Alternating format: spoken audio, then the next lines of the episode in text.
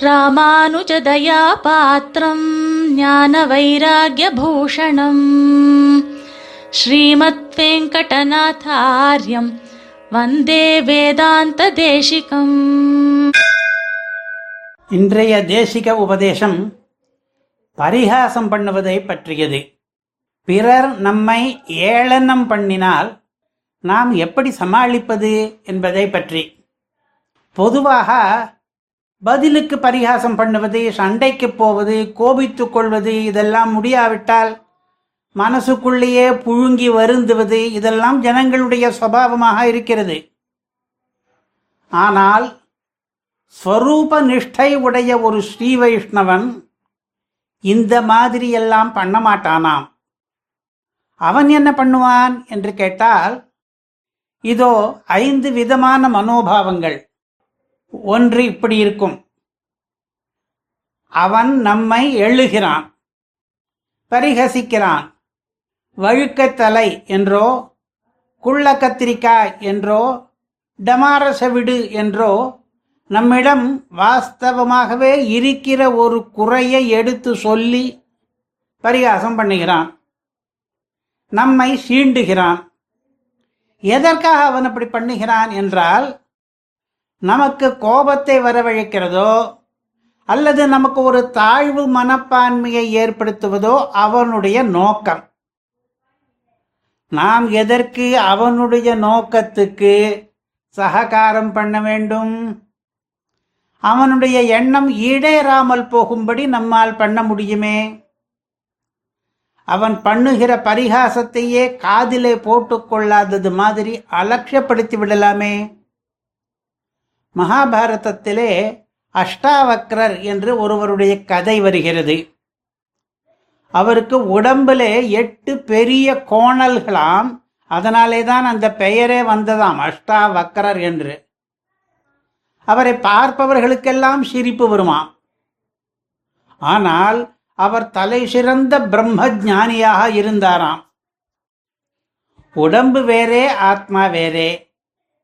உடம்பில் உள்ள ஊனங்களாலே ஆத்மாவுக்கு எந்த பாதிப்பும் கிடையாது. ஆகையாலே நாம் உடல் குறை பற்றிய பரிகாசங்களை பொருள்படுத்தவே தேவையில்லை. நம்முடைய முழு கவனமும் ஆத்ம யாத்திரையில் அல்லவா இருக்க வேண்டும்? இது ஒரு மனோபாவம்.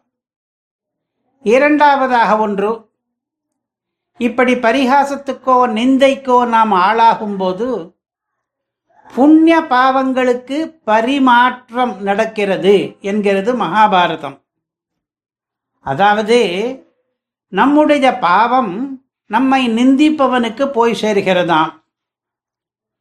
நம்முடைய மனசை கஷ்டப்படுத்த முனைந்தான் என்று அவன் பண்ணின பாவம் இருக்கிறதே அவ அதற்கு அவனுக்கு என்ன பலன் என்று கேட்டால் அப்படி பரிஹசிக்கப்பட்டவரான நம்முடைய பாவத்தினுடைய ஒரு பகுதி அவனுக்கு போய் சேரும் என்பதாம். இதோ ஸ்லோகம். சப்யமானஸ்ய யத் பாபம் சபந்தமதிகச்சதி. வையப்படுகிறவனுடைய பாபம் வைகிறவனுக்கு போகிறது.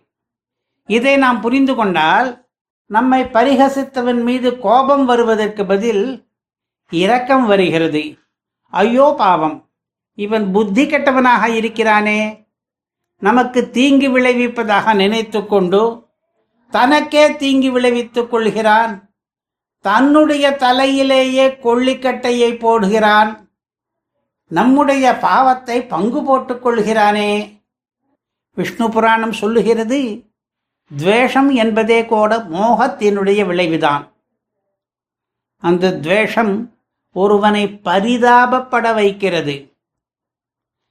இப்படி புராணங்கள் எல்லாம் சொல்வதெல்லாம் தெரியாமல் பாவம் இவன் நம்மீது அனாவசியமாக பகை பாராட்டுகிறானே. இதனுடைய விளைவுகளை இவன் பிற்பாடு சந்திக்க நேரிடுமே. ஐயோ பாவம் என்று அவன் மீது கழிவிரக்கம் கொள்ளுவான் சொரூபனிஷ்டன். மூன்றாவதாக ஒன்று. இவன் இன்னொரு விதமாகவும் நமக்கு உபகாரம் பண்ணுகிறான்.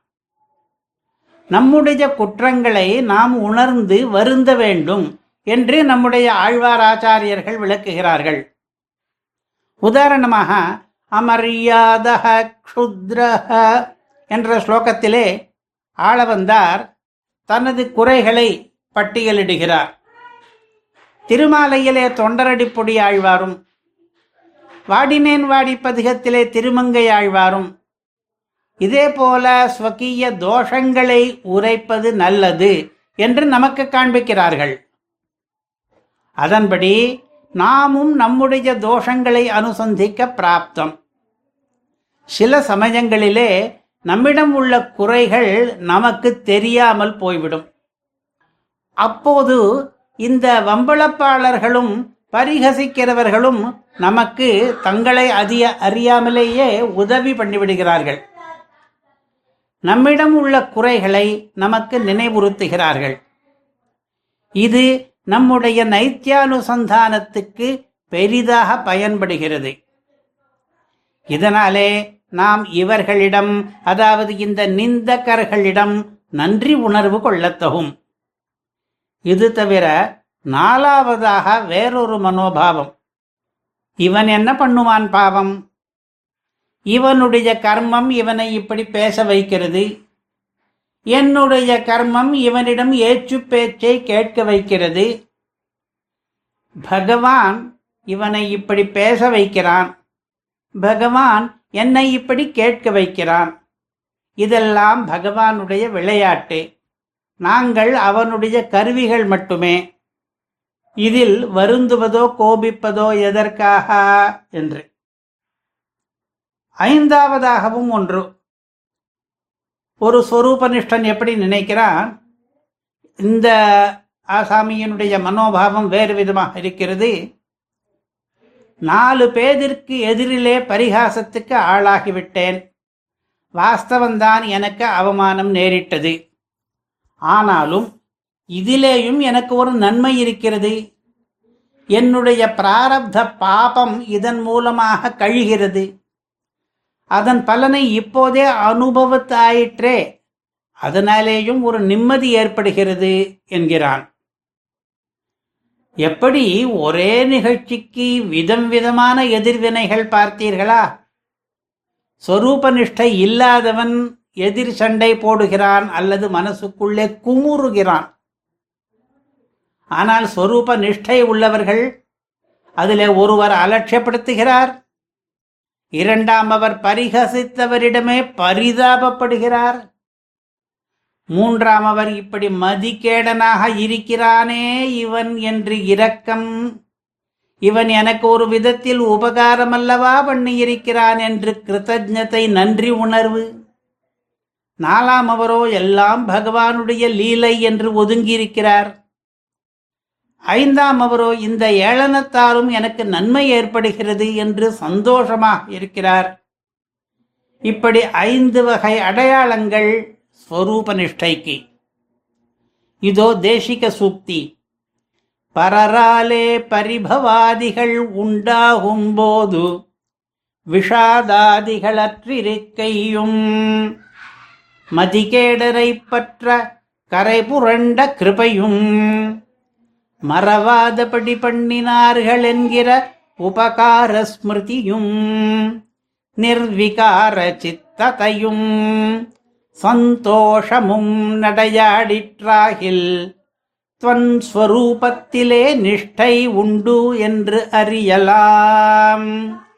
இது ஸ்ரீமத் ரகசிய திரையசாரத்திலே இருக்கிற பங்கி வந்தே வேதாந்த தேசிகம். कवितार्किकसिंहाय कल्याणगुणशालिने